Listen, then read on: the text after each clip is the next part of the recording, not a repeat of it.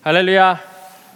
우리 새해 첫 우리 한인부 수요 예배에 오신 형제 자매님들을 주님의 이름으로 축복합니다. 또 오래간만에 뵙는 얼굴들, 또 이렇게 새로 결단해서 오신 분들, 오랫동안 그 결단이 지속되실 수 있기를 주님의 이름으로 축원합니다. 네, 너무 좋습니다. 우리 함께 오늘 말씀 보고자 하는데요. 오늘은 갈라디아서 말씀에서 함께 상고해 보고자 합니다. 5장 13절에서 15절의 말씀, 우리 한 목소리로 봉독하면 좋겠습니다. 시작.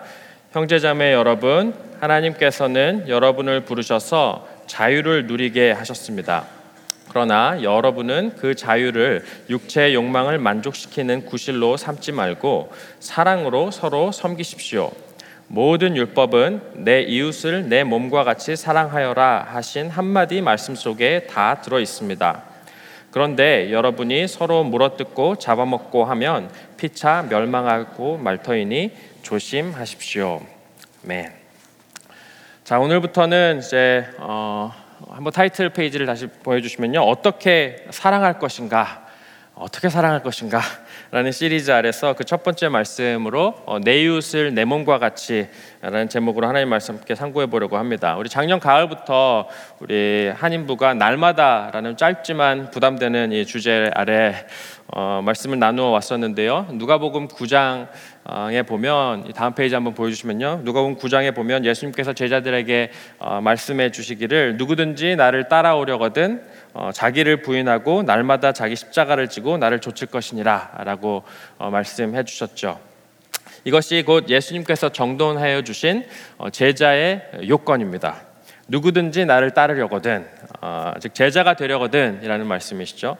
누구든지 나를 따르려거든, 제자가 되려거든 어떻게 하라고 하시냐면 자기를 부인하고 자기 십자가를 지고 나를 좇을 것이니라 라고 했는데요. 주목하게 되는 점은 마태복음과 마가복음에 보면은 그냥 자기를 부인하고 자기 십자가를 지고 나를 좇을 것이니라 라고 했는데, 유독 누가복음에는 이 한 단어가 추가되어 있더라는 것이죠. 그 단어가 뭐였죠? 날마다. 그래서 자기를 부인하고 날마다 자기 십자가를 지고 나를 좇을 것이니라 라고 했습니다. 자, 그렇다면 우리는 한번 이 대목에서 자문해 보아야 할 것 같습니다. 나는 날마다 나를 부인하며 날마다 나의 십자가를 지고 있는가. 누구든지 나를 따르려거든 이라고 하셨는데, If anyone wants to come after me, 나를 따르려거든, 이게 조건이다 라고 했는데 나는 그렇게 날마다 살아가고 있는가.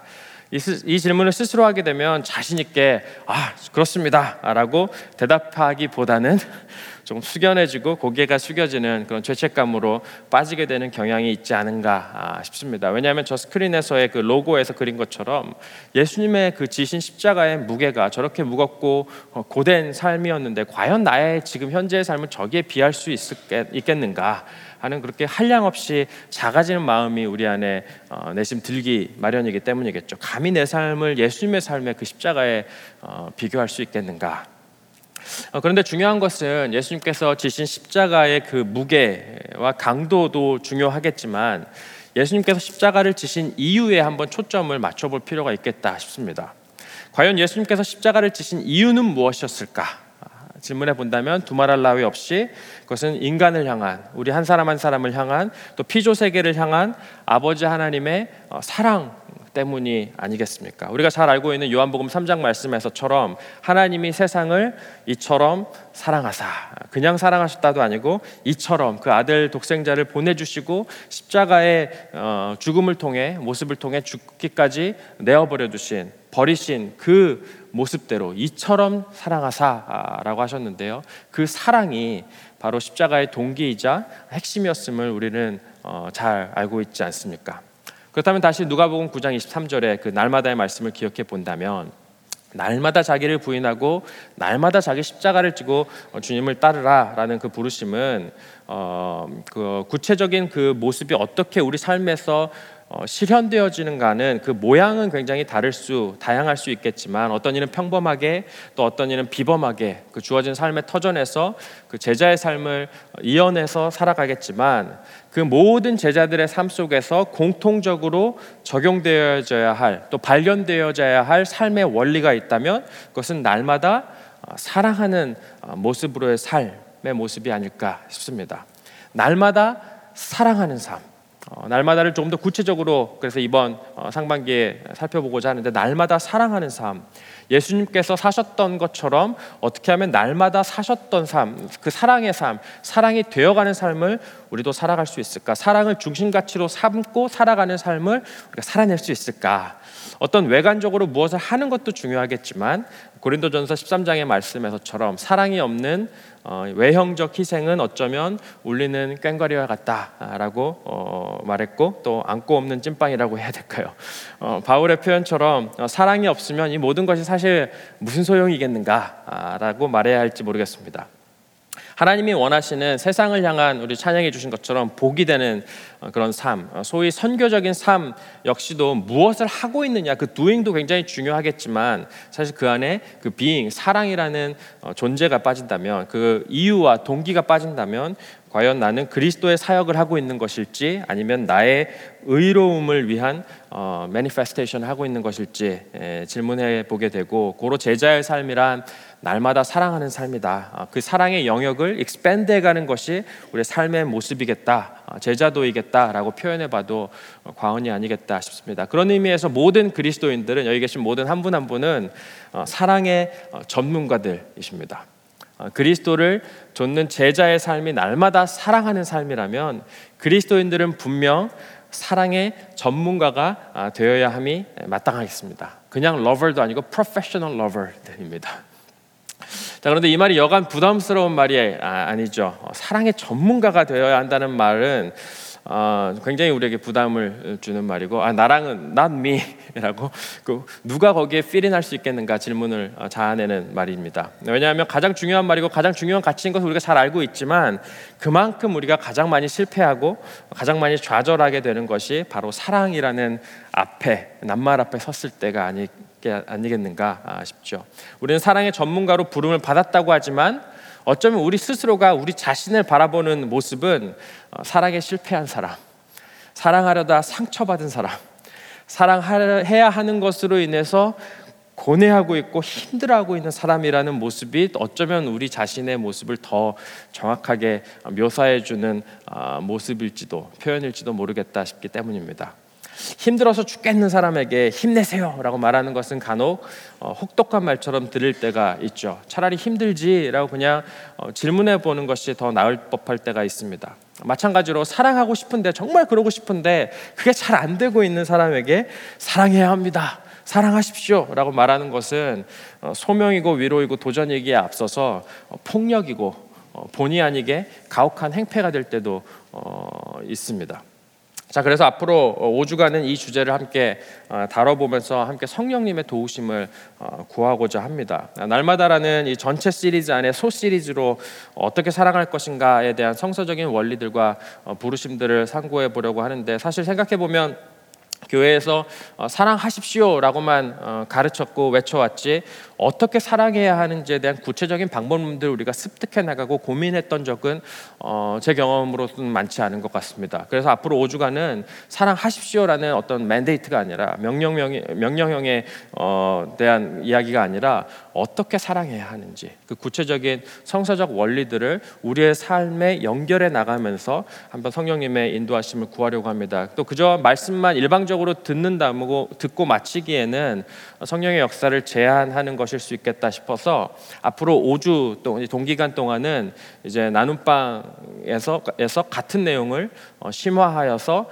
대화하는 형식으로, 또 적용해가는 형식으로 이 기간 동안 성령께서 우리 안에서 빚으실 그 은혜와 또 지혜를 강구합니다. 원리를 머리로 이해한다고 삶이 변하지 않고 저절로 사랑하게 되지 않습니다. 신약 성서가 시종일관 우리에게 말해주는 것처럼 성령께서 주장하셔서 그 율법이 우리 안에 삶이 되도록 역사하실 때 우리는 비로소 사랑하게 될 것입니다. 그렇기 때문에 무엇보다 겸손한 가운데 주님의 은혜를 바라고 구하고 또 이것은 한 개인의 일이 아니라 공동체적인 부르심임을 인지하면서 겸손히 거하는 것이 굉장히 중요하겠다 싶습니다. 혼자 사랑해보려고 안간힘을 써도 사실 이내 풀이 죽고 며칠 이내 주저앉을 때가 많습니다. 왜냐하면 사랑이라는 것은 공동체 내에서 함께 한마음으로 추구하면서 그것이 소위 문화화되어질 때 가장 강력하게 드러나는 것이고 서스테이너블하게 지속가능하게 되는 일이지 나 혼자의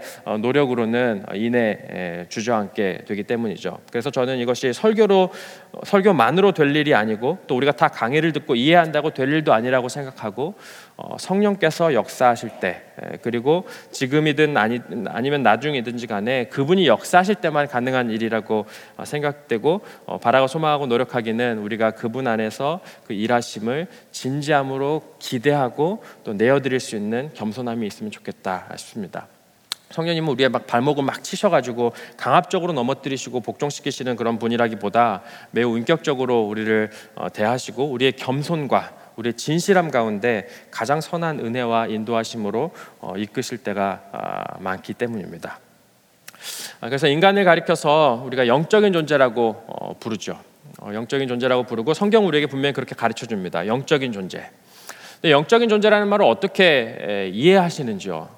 우리에게 이렇게 그 body, 육체가 있는 것처럼 우리 몸 안에 영이라는 또 다른 어떤 엔티티가 있는 것 이렇게 이해하십니까? 우리의 영과 육이 별개인데 이 생명이 있는 동안에 둘이 합체하여 있는 상태다라고 이해를 하십니까? 이러한 사실 형이상학적인 질문은 사실 성경에서도 명확하게 디파인해주고 있지 않기 때문에 사실 여러 가지 견해들이 가능하다라고 보는 것이 맞겠는데요. 그런데 확실한 것은 우리에게 영과 육이 있고 이 둘이 나뉘어져 있다가 우리가 살아있는 동안은 이 둘이 결합하여 있다가 죽음 이후로는 영이 육을 떠난 상태다라고 이해하는 이 이해, 티피컬한 이해는 정확하게 말하면은 성경적인 근원을 가지고 있고 성경적인 가치관이다라고 이해하기보다는 인간적인 그 플라톤적인 헬라 철학적인 이해에 더 그 뿌리를 두고 있다라고 보는 것이 더 근원적으로 더 맞는 말이다 싶습니다. 헬라 철학은 그렇게 이원론적이고 이 둘이다 혹은 영혼 육에서 삼원론적인 인간 이해를 제시했었습니다. 성경에서도 사실 그러한 언어들이 반영되어 표현되고 있는 부분들이 있긴 합니다만 그것이 정확하게 그렇다라고 말할 수는 없는 것이 그것이 어떤 신학적인 클레임을 하기 위해서 그렇게 표현했다기보다 어떤 인간의 영적 상태를 묘사하고자 하는 그 취지와 컨텍스트 안에서 그런 표현들이 등장한 것이기 때문에 그것으로 어떤 원리를 만들기에는 성경이 충분한 자료를 제공해주지 있지 않다라고 보는 것이 맞습니다. 그래서 인간이 일원론이 맞느냐, 이원론이 맞느냐, 삼원론이냐라는 질문보다 사실 더 중요한 질문과 이해가 있다면 인간이 영적인 존재라는 것에 대한 그 의미가 무엇인가라는 것일 텐데요. 인간이 영적이라는 말은 곧 목적을 가지고 있고 그 목적을 향한 열정을 가지고 있다. 라는 그런 존재다라는 것으로 표현해 볼 수 있습니다. 인간은 목적을 가지고 있고 그 목적을 향한 열정으로 불타오르는 존재이다라는 것이죠. 저명한 임상심리학자이자 또 상담학 교수인 Larry Crabb을 많이 아실 텐데요. 그리스도인의 인간 이해라는 책에서 인간의 성향에 대해서 한 5가지를 이렇게 표현한 적이 있습니다. 이것이 인간만의 distinctive, 독특한 고유의 특성이다라고 했는데요. 이것이 영적인 존재라는 표현에 대한 실존적인 어떤 언어라고 볼 수도 있겠는데 인간 5가지 특성, 그가 표현한 것은 이렇습니다. 사람은 기계적인 존재가 아니고 관계적인 속성을 가진 존재이다. 그래서 그리고 두 번째로 사람은 단지 의무감으로 인해만 살아가는 존재가 아니라 열정으로 살아가는 그게 엔진이 되어서 살아가는 존재다라는 것이고요. 사람은 충동적으로 이끌리는 존재가 아니라 make sense를 해야지 움직이는 사고하는 존재이다라는 것. 그리고 네 번째로 사람은 어떤 일이 동물에 대해서는 반응하는 존재라는 표현도 많이 쓰는데요. 사람은 반응하는 존재가 아니라 목적이 있어서 목적 의식을 가지고 달려가는 존재이다 라는 것. 그리고 다섯 번째로 사람은 천성적으로 다른 사람을 위하는 이타적인 존재라기보다 굉장히 이기적인 존재이다 라는 것이 이제 심리학자가 말하고 성경을 기반으로 유추해 본 인간에 대한 다섯 가지 distinctive 고유 특성이라고 레리 크랩은 표현했었습니다. 그래서 첫 번째로 보면 우리는 단순히 고장났을 때 막 기계처럼 여기 고장났으니까 이렇게 누르면 되겠지 하는 그런 기계적인 존재가 아니라 오히려 마음 안에서 결코 사라지지 않는 그런 온전한 관계의 회복을 통해서만 만족될 수 있는 깊은 갈망을 어딘가에서 가지고 있는 그런 존재라는 것이죠. 관계적인 존재로 지음받은 것, 그것이 이제 하나님과의 관계, 우리 자신과 이웃과의 관계, 모든 피조세계와의 관계로 적용될 수 있을 텐데요. 그 관계적 존재로 지음받은 것, 그 관계의 샬롬 가운데서만 샬롬할 수 있는 존재로 지음받은 것이 인간의 특성이라는 것이고, 또 네 번째, 특별히 네 번째를 보면 무엇을 선택하는 것에 있어서 목적의식을 가지고 살아간다는 것이죠. 동물들과 달리, 다른 피조물들과 달리 왜 살아야 하는지에 대한 질문을 무의식 중에 아마 끊임없이 내가 이걸 왜 해야 되지? 내가 여기 왜 앉아 있어야 되지? 내가 이 말씀을 지금 왜 들어야 되지? 라는 질문을 끊임없이 하고 있고, 그 의미를 찾지 못할 때 고뇌하고 좌절하는 것이 바로 인간의 특성이라는 것입니다.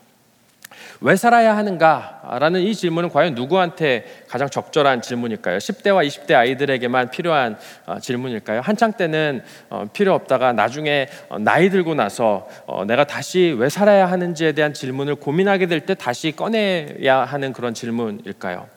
나의 있음과 없음이 과연 나와 내 주변의 사람 몇몇 사람들을 제외하고 나면 도대체 나의 있고 없고의 그 존재의 의미는 다른 이 세상 가운데 이 우주, 그 광활한 우주 속에서 과연 무슨 의미가 있을까?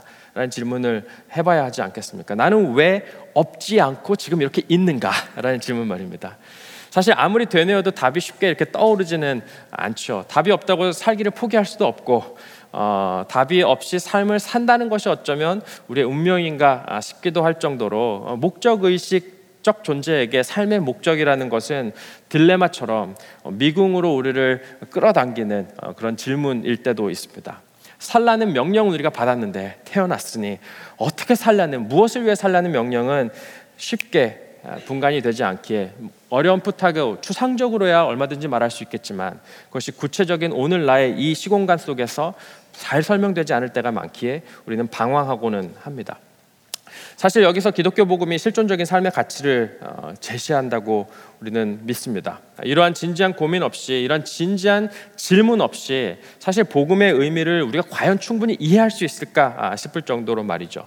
성경에서 참 생명이라는 것은 주님께로 돌아가는 삶을 가리켜서 참 그 조에, 그 영원한 생명이라고 말합니다. 마가복음 1장 15절에 보면 하나님 나라가 가까이 왔으니, 때가 찼고 하나님 나라가 가까이 왔으니 뭐라고 하죠? 회개하고 복음을 믿으라 라고 했는데요.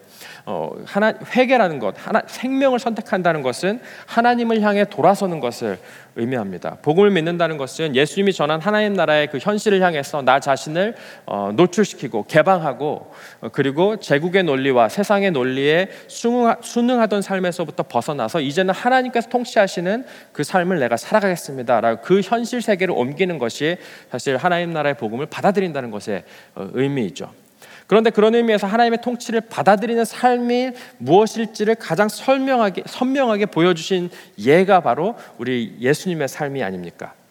삶의 모델로 주님께서 오신 것이죠. 그냥 죽음 자체, 그 십자가의 대속적 죽음만이 필요했던 것이라면 십자가로 바로 오셨으면 될 텐데, 그것이 아니라 그분이 삶을 사셨던 이유는 어떻게 살아가야 하는 것이 우리에게 하나님께서 원하시는 삶의 모습인지를 보여주신 삶의 모습이 예수님의 삶입니다. 그런데 그분의 삶의 특징을 꼭 한 가지만 꼽아보라면 그것은 두말할 나위 없이 사랑하는 삶으로서의 신의 모습임이 분명하다는 것입니다. 예수님의 삶은 많은 이들의 생명을 풍성하게 하고 또 온전하게 하기 위한 삶이었습니다. 병자들을 치유하고 귀신 들린 이들을 온전하게 하고 삶의 의욕을 잃어버렸던 이에게 삶맛을 다시 돌려주는 일이야말로 예수님께서 생명 바쳐서 추구하셨던 일이 아닙니까? 다른 이들의 생명을 풍성하게 하기 위해서 자신의 생명을 바쳤고, 그것이 바로 십자가의 가치이죠. 그래서 십자가는 생명이고 사랑의 상징이자 예수님의 삶의 추구점과 라이프 스타일을 단면적으로 보여주는 그런 사인입니다. 그러니까 사람이 자기 친구를 위해서 자기 목숨을 내놓으면 뭐라고 하셨죠? 이보다 더 큰 사랑이 없다라고 말씀하셨던 예수님이 그의 사랑하던 이들을 위해서 직접 죽으셨던, 십자가를 지셨던 예수님의 삶이, 그것은 곧 왜 살아야 하는가라는 질문을 던지는 이에게 이렇게 사는 것이 참된 삶이고 하나님께서 우리에게 원하시는 삶이다라는 예수님의 외침과도 같은 메시지일 것입니다. 고로 산다는 것은 사랑하면서 사는 것, 그것이 바로 창조주가 우리 앞에 친히 보여주신 삶의 모습이자 또 목적일 것입니다. 그것이 곧 예수의 영이신 성령께서 예수님의 삶을 이끄신 방법이고, 고로 모든 인간이 갈망하고 있는 삶을 향한 열쇠이죠. 만약 한 가지만 하나님께서 내 삶 가운데서 이뤄주실 것이다 라고 한다면 여러분은 어떤 것을 말씀하시겠습니까? 딱 한 가지만 이뤄주실 것이다, 사랑받고 사랑하는 삶을 살겠다라고 혹시 말씀하고 싶지 않으십니까? 어떤 상황 가운데 있어도 사랑받고 있다는 것을 알고 또 사랑하는 삶을 살고 있다라고 말씀하고 싶지 않으십니까? 왜냐하면 그것이 바로 예수님께서 대답하실 그 대답일 것이기 때문입니다. 그것이 바로 하나님 나라의 모습입니다. 깊이 사랑받고 사랑하는 삶을 추구하는 것 말이죠. 누구나 이 삶을 갈망하고 또 바라고 꿈꿉니다만 이것이 현실이 될 수 없을 것이다 라는 좌절감과 실패감에 허탈해하고는 합니다. 깊은 좌절이 이내 우리에게는 찾아옵니다. 하지만 바로 그런 상황 속에서 우리 자신을 발견할 때야, 그런 좌절 가운데 우리 자신을 발견할 때야 비로소 우리는 오늘 본문인 갈라디아서 5장의 말씀을 읽을 준비가 된 사람입니다. 사랑받고 사랑하고 싶은데 사랑이 도저히 잘 되지 않고 사랑받지 못하는 것 같아서 허탈하고 있는 사람, 그런 사람에게, 그런 우리에게 주시는 메시지가 갈라디아서 5장 13절의 말씀입니다. 어떻게 이야기하냐면, 형제자매 여러분, 하나님께서는 여러분을 부르셔서 자유를 누리게 하셨습니다. 그러나 여러분은 그 자유를 육체의 욕망을 만족시키는 구실로 삼지 말고 사랑으로 서로 섬기십시오 라고 말합니다. 이걸 보시면 하나님께서 우리를 부르셨다 라고 말씀합니다. God has called you 라고 말합니다. 하나님이 부르셨다. 왜 살아야 하는지, 어떤 목적을 향해 살아야 하는지 질문하는 이들에게 복음과도 같은 이야기입니다. 우리를 부르시는 이가 계시다라는 것이죠. 하나님이 부르셨다. 근데 그 부르심이 어떤 것이냐면 자유를 누리게 하는 부르심이다 라고 했죠. 자유를 누리는 삶을 향한 부르심이다. Freedom. 근데 이 표현이 잘 생각해 보면 전제하는 것이 있습니다. 이 전에는 어땠는가라는 것을 전제하죠. 자유를 누리는 삶으로 부르셨다라고 한다면 그것이 전제하고 있는 것이 무엇이냐면 이전에는 자유를 누리지 못했던 삶이다라는 이야기겠죠. 그전엔 자유롭지 않았다라는 이야기인데요. 그래서 참 희한하지 않습니까? 언제 우리가 자유를 못 누렸던 때가 있습니까? 예수 믿기 전에도 얼마든지 자유롭게 살지 않았더랬습니까? 아니, 오히려 예수 믿고 나서가 자유가 속박된 것 같지. 예전에 자유를 강탈당했던 적이 언제라는 말일까요? 이는 곧 성경이 말하는 자유가 우리가 흔히 생각하는 아무거나 내가 하고 싶은 대로 하는 그런 것을 말하는 것이 아니라는 점을 상고해 줍니다. 주님께서 말하시는, 여기서 적어도 13절에서 말하는 자유는 무엇인가? 그것은 죄와 사망으로부터의 자유이고 육체의 소욕을 향해서 달려가고 있는, 무언가에 홀린 듯이 막 살았던, 다람쥐 쳇바퀴처럼 막 달리면서 살았던, 그렇게 살아야만 했던 죄의 굴레로부터 자유케 하셨다는 의미이겠죠. 그것이 갈라디아서 전체의 맥락이 아닙니까? 죄와 사망으로부터 자유케 하셨다. 내가 어쩔 수 없이 이렇게 살아야만 살아남을 수 있어 라고 생존을 향한 기준을 세워놨던 것부터, 그 기준으로부터 우리를 자유케 하셨다라는 말입니다. 나 자신만을 바라보면서 살아가던 존재, 나의 유익만을 위해서 움츠러들고 이타적이기보다는 이기적인 삶을 선택할 수밖에 없었던, 뭐 그렇게 하려고 했던 것이 아니라 그렇게 할 수밖에 없었던 그 죄와 사망 아래에 있었던 존재로부터 하나님께서 구원하셨고 구속하셨고 자유케 하셨다, 리버레이트 하셨다라는 말입니다. 내가 하고 싶은 것을 이젠 할 수 있다라는 그런 자유라기보다 freedom from sin and death, 죄와 사망의 영향력으로부터 자유함을 주셨고 이제는 그 육체의 소욕과 세상의 담김으로부터 이겨내서 새로운 삶을 살 수 있는 어떤 현실을 가능케 하셨다라는 것이 이 13절에서 말하고 있는 자유의 더 정확한 의미일 것입니다. 어떻게 이것이 가능한가? 라고 질문해 본다면 우리가 본문을 15절까지만 읽었지만 바로 이 다음 절인 16절에서 그 자유, 하나님께서 주신 자유의 원인을 이렇게 설명합니다. 여러분은 성령께서 인도하여 주시는 대로 살아가십시오. 그러면 육체의 욕망을 채우려 하지 않을 것입니다. 성경이 말하는 자유의 근원이 무엇이고 자유의 동력이 무엇이죠? 16절을 보시면 성령께서 이끄실 것이다 라는 약속입니다. 성령께서 이끄신다라는 것이 우리에게 허락하신 자유의 근원이고 자유의 동력, 파워입니다. 일전에도 한번 설명드렸던 것 같습니다만 성령께서 우리를 이끄신다는 것은 마치 한 비행기의 그 원리와 비슷한 듯합니다. 제가 만약 책상에서 이런 그 강대상에서 뛰어내린다고 한다면 하늘을 날고 싶지만 사실 하늘을 난다고 뛰어봤자 땅으로 떨어지죠. 그 이유는 Law of Gravity 때문입니다. 그 중력, 끌어당기는 그 힘 때문입니다. 지붕에서 내가 슈퍼맨이라도 된 듯하게 망토를 메고 뛰어온다 한지라도 세상을 날 수 있는 것은 몇 초뿐이고 땅으로 떨어지겠죠. 왜냐하면 Law of Gravity, 이 중력이라는 것이 우리를 잡아당기기 때문입니다. 하지만 희한하게도 비행기는 하늘을 날아가더라는 것이죠. 어떻게 비행기는 하늘을 날 수가 있을까요? 비행기에게는 중력이 적용되지 않을까요? 그것이 아니라 비행기에게도 여전히 중력이 적용되지만 그 똑같은 힘이 그를 잡아당기지만 Law of Lift, 부력이 중력보다 강하게 작용하기 때문에 그것이 비행기가 뜰 수 있게 되는 것이 아니겠습니까? 마찬가지로 육체의 욕망이 우리를 여전히 다스리려고 하지만 Law of Grace, 성령의 은혜가, 그 은혜의 성령이 우리를 이끄실 때 육체의 소욕을 넘어서는 은혜의 다스림이 우리에게 임한다는 것이 바로 로마서와 갈라디아서가 이야기하고 있는 그 성령이 우리를 이끄신다는 말의 메커니즘, 원리일 것입니다. 그것이 바로 은혜의 삶이라는 것이죠.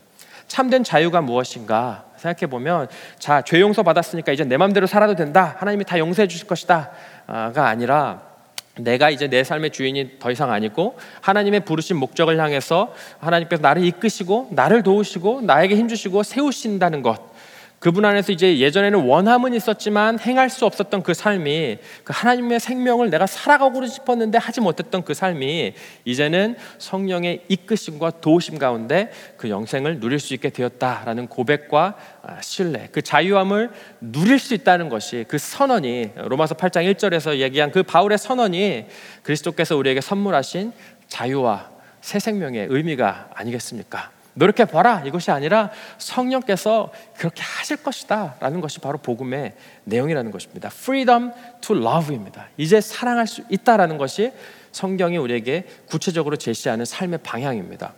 왜냐하면 성령께서 도우실 것이기 때문에. 언제 그러냐면 우리가 그분께 우리의 주권을 맡겨드리며 도우심을 구할 때 그렇게 Freedom to love, 사랑할 수 있게 하실 것이다 입니다. 성령께서는 우리를 뒤집어 놓는 분이 아니라고 했습니다. 강압적으로 일하시기보다 인격적이고 젠틀하게 일하시기에 우리가 그분께 주권을 맡겨드리고 도우심을 구하면서 주님 그렇게 let it be so, 그렇게 하십시오, 내 삶 속에서 일하십시오 라고 말할 때 성령께서 도우시고 이끄시고 인도하시는 것이 바로 성령의 역사입니다. 그 자유함 가운데서 성령께서 이제 우리 안에서 하실 일이 무엇이냐면 로마서도 그렇고, 로마서도 사랑으로 끝나지 않습니까? 마찬가지로 갈라디아서도 결국 어떻게 귀결되어져 가냐면 오늘 본문 14절을 보시면 성령께서 우리를 도우시고 이끄실 것인데 자유함을 주셨는데, 근데 그 삶의 내용이 무엇이냐면 모든 율법은 내 이웃을 내 몸과 같이 사랑하여라 하신 이 한마디 말씀 속에 다 들어있습니다 라고 이야기하신다는 것이죠. 성령께서 우리를 이끄실 방향이 무엇인가? 자유함의 방향이 무엇인가? 서로 사랑하게 하는 것, 우리가 사랑하는 것, 사랑이 되게 하시는 것이라는 말씀입니다. 이 말씀을 한번 정말 그러한지 생각해 보십시오. 정말 그렇게 믿으십니까? 정말 그것을 바라십니까? 아니면 우리 안에 있는 수많은 그 좌절의 경험으로 인해서 되겠어? 라는 질문이 우리 안에 더 퍼뜩 드시는지요. 그분께서 나로 하여금 사랑이 되게 하실 것이다 라는 그 방향으로 이끄실 것이다 라는 것이 정말 받아들여지십니까? 안 돼, 못해, 못하실 거야, 안 할 거야 라는 음성이 더 강하게 들려오십니까? 아니면 그분이 원하신다면 하실 수 있어 라는 음성이 더 강하게 들려오십니까? 어떤 음성을 선택하시겠습니까?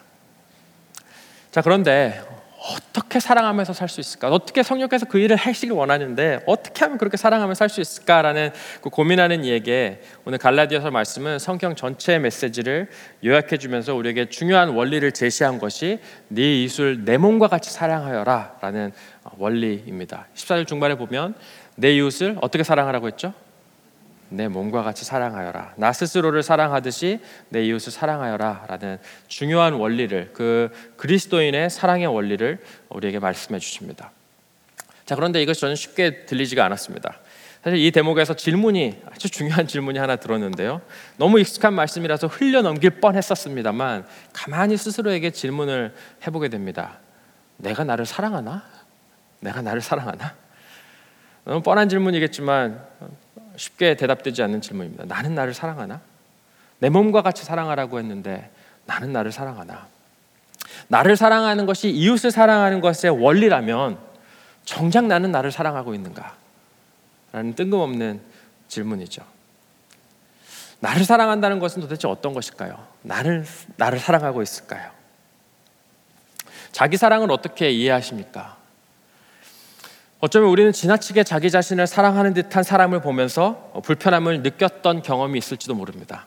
자기가 세상의 중심인 것처럼 살아가고 있는 사람들, 지나치게 자기 자신만을 생각하는 나르시즘에 빠진 사람들을 보면서 과연 저것이 진정한 자기 사랑의 모습일까? 이러한 사랑으로, 저런 사랑의 모습으로 남을 사랑하는 모습일까? 우리는 질문할지도 모릅니다. 혹은 자기 사랑을 어떻게 우리가 이해해야 할까요? 혹은 지나치게 자기 자신을 무시하는 그 반대의 경우들도 종종 보게 될지 모르겠습니다. 지나치게 자기 자신을 무시해버리고 혹독하게 대하는 사람들도 우리는 보게 됐죠. 자존감이 낮아서 그런 것일까 질문해보기도 합니다. 아니면 늘 발전과 건설적인 방향을 추구하는 그런 존재이기 때문에 그런 것일까 또 질문해보게 됩니다. 우리 중 어떤 이들은 어쩌면 맨날 말씀 묵상을 한다 하더라도, 혹은 기도 생활 가운데서도 말씀 묵상의 내용과 적용들이 늘 자기 반성과 늘 자기 회개로 우리의 일기장이 채워지고 있을지도 모릅니다. 늘 회개하고 늘 잘못했고 내가 늘 그렇지 뭐라는 자책으로 자기 자신을 매일 누르는 것이 하나님 앞에서 우리의 마땅한 모습이라고 자기 자신을 바라보고 있을지도 모릅니다. 어찌 보면 겸손의 모습이고 반추의 자세일 수도 있지만 어찌 보면 나는 나의 자아상을 어떻게 바라보고 있는지 질문해 봐야 할지도 모릅니다. 나는 나 자신을 정말 사랑하고 있는가? 나는 혹시 지나치게 나 자신을 반대로 무시해버리고 있고 혹사시키고 있고 혹독하게 대하고 있는 것은 아닐까? 질문해 볼 필요가 있겠다 싶습니다. 진정한 자기 사랑이란 어떤 것일까요? 자기 사랑이 만약 이웃 사랑의 원리로 하나님께서 우리에게 제시해 주신 것이라는 말입니다. 진정한 자기를 사랑하기 위해서는 먼저 두말할 나위 없이 진정한 자기 자신을 알아야 되겠죠. 알지도 못하는 일을 어떻게 사랑하겠습니까? 알지 못한 일을 사랑한다, 첫눈에 반한다 한들 그것이 어떻게 진정한 내용이 있는 사랑이겠습니까? 아는 것은 사랑을 하기 위해 필수적입니다. 근데 문제는 무엇이냐면 어쩌면 우리는 우리 자신을 잘 모를 수도 있다는 것이죠. 나는 누구인가? 라는 질문, 우리는 종종 잊고 지낼 때도 있겠지만 사람은 누구나 자기 존재에 대한 질문을 던지고는 합니다. 어린 시절 문득 나와 다른 이들을, 차이들을 의식하게 될 때 그런 질문 자연스럽게 떠오르죠. 나는 누구인가? 질문 앞에 서면 누구나 당황합니다. 너무나 잘 알고 있다고 여겼던 자기 자신이 나는 누구인가라는 질문 앞에서 갑자기 낯설게 느껴지기도 합니다. 사람들은 겸연적인 표정을 짓고 자신이 누구인지 숙고합니다. 주변 사람들과의 관계를 떠올려서 나 자신을 설명하려고 노력하기도 합니다. 나는 아빠야, 맞아, 나는 엄마야, 나는 누구누구의 누구야 라고 하면서 자신을 관계 속에서 설명하려고 하기도 하죠. 혹은 자기가 하는 일을 떠올리기도 하겠습니다. 나는 이런 일을 해, 나에게 주어진 일은 이것이고 나는 이런 일을 하는 사람이야, therefore 나는 이런 사람이야 라고 설명하려고 하고, 때론 나의 가치를 평가하려고 할지도 모릅니다. 나의 생산성, 그 프로덕티비티를 나의 가치로 증명하려고 은근히 자문하기도 할지 모릅니다. 또 사람들로부터 받는 인정들을 통해서 나의 가치와 나의 존재 목적을 설명해 보려고도 할지 모릅니다. 나는 인정받는 사람이야, 그래 나는 덕망 있는 사람이야, 난 최소한 내가 뭐 대단한 사람은 아니지만 최소한 진실한 사람이야, 난 나쁜 짓은 안 하는 사람이야 라고 스스로에게 인식하고 말할지 모르지만, 그런데 머지않아 우리는 때때로 인생의 깊은 수렁을 겪게 되거나 스스로 혼돈스러운 자신의 모습을 겪게 될 때 우리는 다시 한번 고뇌하게 됩니다. 내가 정말 그런 사람이었나?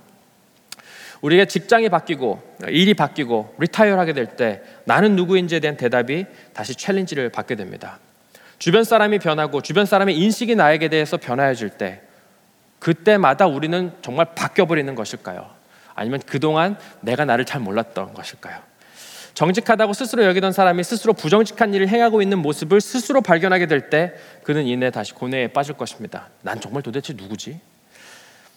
그래서 잘 아시는 것처럼 소크라테스는 이렇게 이야기했죠. 너 자신을 알라. 이 말은 무슨 코미디 희극에서 웃기라는 말이 아니라 자기 성찰의 문제를 갖고 있는 사람이야말로 진정한 자기와 대화하는 사람이라는 말이 아니겠습니까? 내 자신이 누구인지 모른다라는 사실을 아는 사람이야말로 가장 지혜로운 사람이다 라는 말이 철학자들의, 인간에 대한 철학자들의 통찰이자 어쩌면 가장 정직한 대답일지도 모르겠습니다. 나는 내가 누군지 모른다라는 그 사실을 아는 사람이 가장 지혜로운 사람이다라는 역설말입니다. 그렇게 인간은 자기 자신을 찾아서 헤매는 존재이고, 죽을 때까지 자기 자신을 찾아 헤매는 존재이고, 삶의 의미와 가치와 목적을 끊임없이 갈망하는 존재입니다. 그런 우리라면, 그런 게 우리의 인간의 모습이라면 과연 나는 누가 되어야 하고 어떤 존재이고 진정한 자기 사랑은 어떤 것일까? 스크린에 띄워주신 것처럼 디트리 보네프라는 사람을 기억하실 것입니다. 그는 20세기 중반의 독일의 신학자이고 어떤 목사이고, 나치 정권에 이제 저항하다가 투옥되고 결국 1945년 한 4월경에 형장의 이슬로 순교한 목사입니다. 30대 후반에 순교한 그를 가리켜서 혹자들은 20세기 최고의 신학자였다라고 평가하기도 하는데요. 이 디트리 보네퍼의 그 옥중에서의 편지를 모은 옥중 서신 서간이라는 편지 모음이 있습니다. 거기서 죽음 앞에 선 그가 나는 누구인가에 대해서 깊이 고뇌했던 흔적이 있는데, 끊임없는 질문 그리고 그가 찾은 일말의 희망에 대해서 너무 잘 표현한 시가 아닐까 싶어서 잠깐 소개드리고자 합니다. 그의 시가, 옥중에서의 고뇌가 이렇습니다. 나는 누구인가? 성에서 나오는 성주처럼 침착하고 명랑하며 흔들림 없이 감방에서 나올 거라고 저 사람들은 종종 나에게 말한다. 나는 누군가? 마치 내가 상전인 듯 자유롭고 친절하며 명료하게 감시원들에게 이야기한다고 그들은 종종 나에게 말한다. 나는 누구인가? 승리에 익숙한 사람처럼 태연하게 웃으면서 당당하게 불행의 날들은 짊어진다고 그들은 종종 나에게 말한다. 나는 정말 다른 사람들이 나에 대해 말하는 그런 사람인가? 아니면 내가 내 자신에 관해 알고 있는 사람에 불과할까?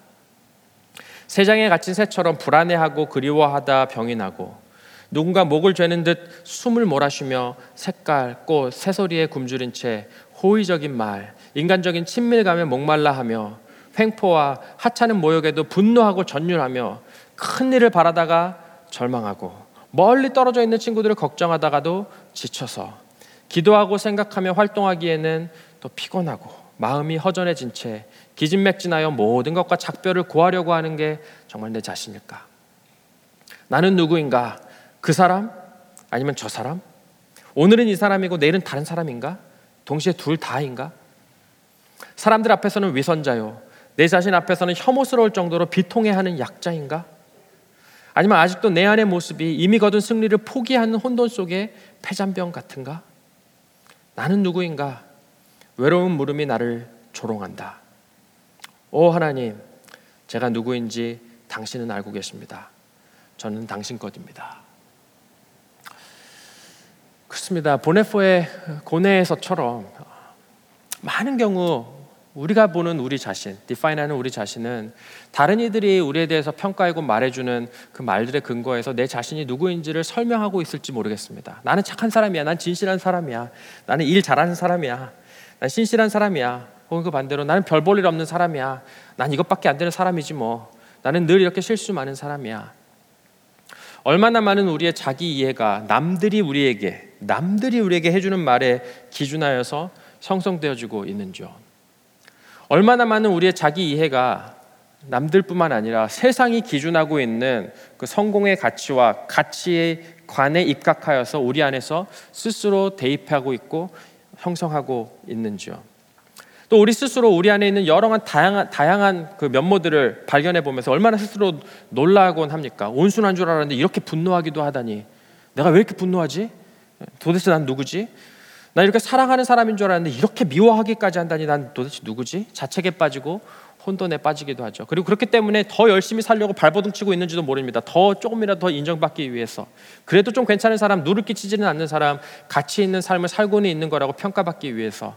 노골적으로 뭐 그런 말을 듣기 위해서 막 하는 것은 아니겠지만 은근히 그 평가를 즐기고 있는 것. 그렇게 스스로의 삶의 가치를 누려보려고 하는 그런 마음 말이죠. 보네프의 마지막 말이 나는 누구인가? 외로움의 물음이 나를 조롱한다 라고 보네프는 말했습니다. 외로운 물음이 나를 조롱한다. 답을 알 수 없기에 그 질문은 우리를 외롭게까지 만드는가 봅니다. 그런데 그런 그가 유일하게 질문할 수 있었던 질문이 무엇이냐면 마지막 문단인데요. 하나님, 제가 누구인지 당신은 알고 계십니다. 저는 당신 것입니다.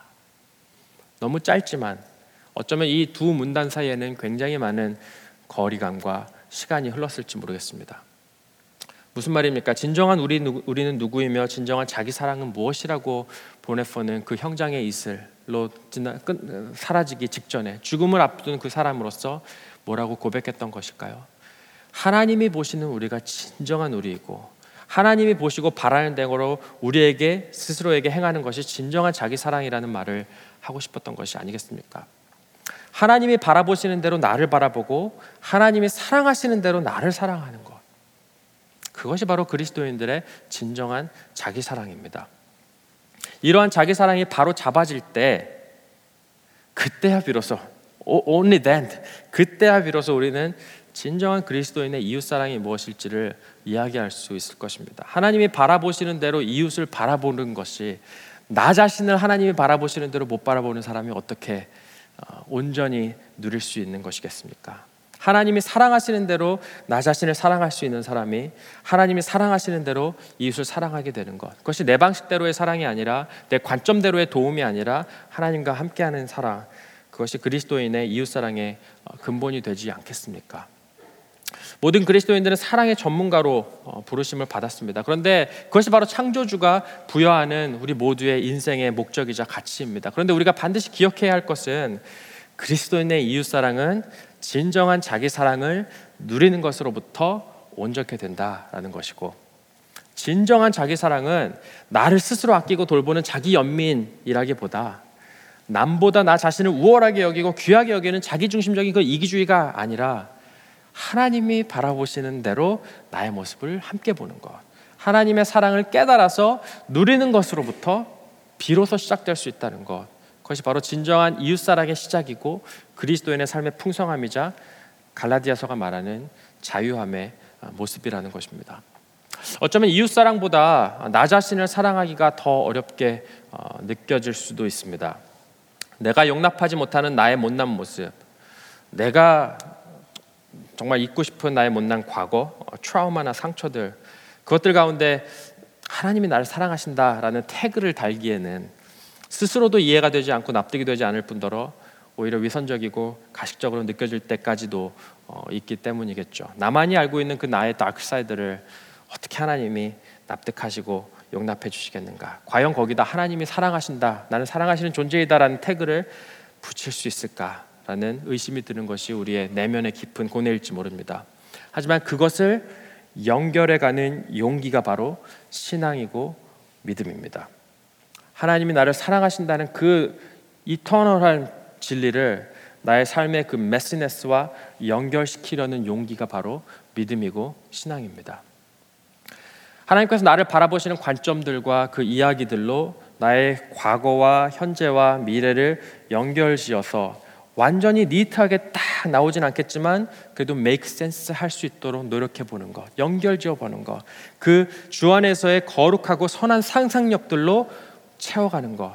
그래서 나의 이해 너머까지 하나님이 선하시고 나를 아끼시고 사랑하신다는 것을 받아들이는 용기가 바로 믿음입니다.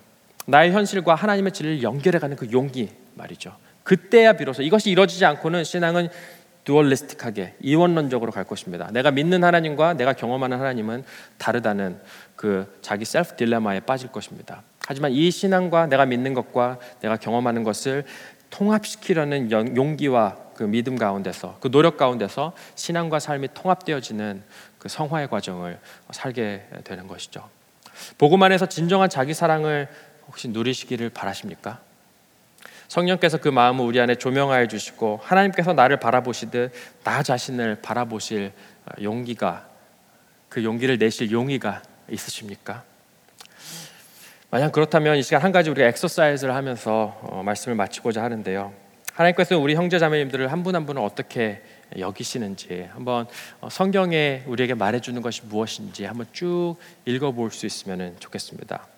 그래서 혹시 괜찮으시다면 자리에서 일어서 주시면서 성경이 하나님이 나를 어떻게 바라보시는가 한번 이 성경의 그 스크린의 메시지를 통해서 우리 자신이 어떤 존재인지 큰 소리로 외칠 수 있으면 좋겠습니다. 나는 누구인가? 하나님의 은혜로 그리스도 안에 있기 때문에 나는 누구인가?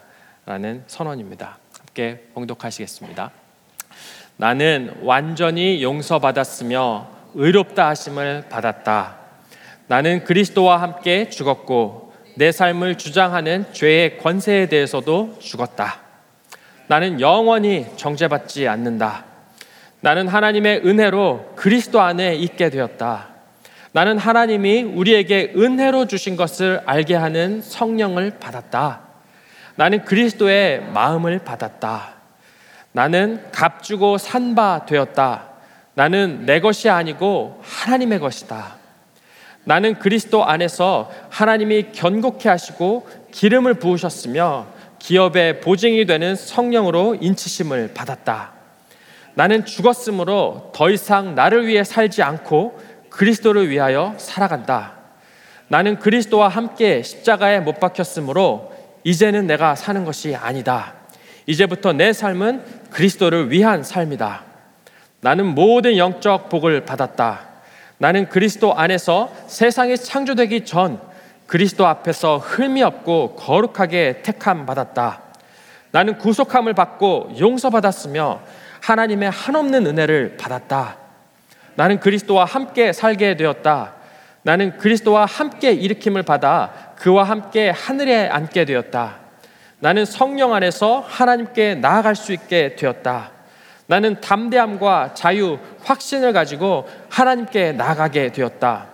나는 사탄의 권세에서 벗어나 하나님 나라로 옮겨졌다. 나는 구속함을 받고 모든 죄를 용서받았다. 내 모든 죄는 사라졌다. 그리스도께서 내 안에 계시다. 나는 그리스도 안에 뿌리를 박으며 세움을 받았다.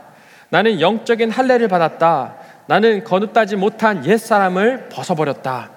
나는 그리스도 안에서 충만해졌고 나는 그리스도와 함께 장사되었고 그와 함께 일어났으며 그와 함께 살아났다. 나는 그리스도와 함께 죽고 또 살리심을 받았다. 내 생명은 그리스도와 함께 하나님 안에 감추어져 있다. 나는 능력과 사랑과 절제하는 마음을 받았다. 나는 구원을 받았고 하나님의 은혜로 구별되었다. 나는 거룩하게 하시는 자에 인하여 거룩함을 받았다. 그래서 부끄러움 없이 형제자매라 불린다. 나는 긍휼하심을 받고 때를 따라 돕는 은혜를 얻기 위하여 은혜의 보좌 앞에 담대히 나아간다. 나는 보배롭고 지극히 큰 약속을 받아 하나님의 성품에 참여하는 자가 되었다. 나는 세상의 소금이다. 나는 세상의 빛이다. 나는 하나님의 자녀다. 나는 참 포도나무 가지요 그리스도의 생명의 통로다. 나는 그리스도의 친구다. 나는 열매를 맺도록 그리스도께서 택하신 사람이다. 나는 의의 종이다. 나는 하나님께 종된 자다. 나는 하나님의 아들과 딸이요 하나님은 내 아버지이시다. 나는 그리스도와 공동 상속자요 하나님의 기업을 물려받을 자다. 나는 하나님이 거하시는 성전이다. 그분의 영과 생명이 내 안에 거하신다. 나는 주님과 연합하여 한 영이 되었다. 나는 그리스도의 몸의 지체다. 나는 새로운 피조물이다. 나는 하나님과 화목되었으며 하나님은 내게 화목하는 직책을 주셨다. 나는 성도다. 나는 하나님의 피조물로 그리스도 안에서 그분의 일을 하도록 거듭났다. 나는 하나님 나라의 시민이고 하나님의 가족이다. 나는 그리스도의 생명을 나타낸다. 그분은 내 생명이기 때문이다. 나는 하나님의 택하신 거룩하고 사랑받는 사람이다. 나는 빛의 자녀이다. 어둠의 자식이 아니다. 나는 하늘의 부르심을 받은 거룩한 자녀이다. 나는 그리스도 안에서 영적인 집을 세우는 데 필요한 산돌이다.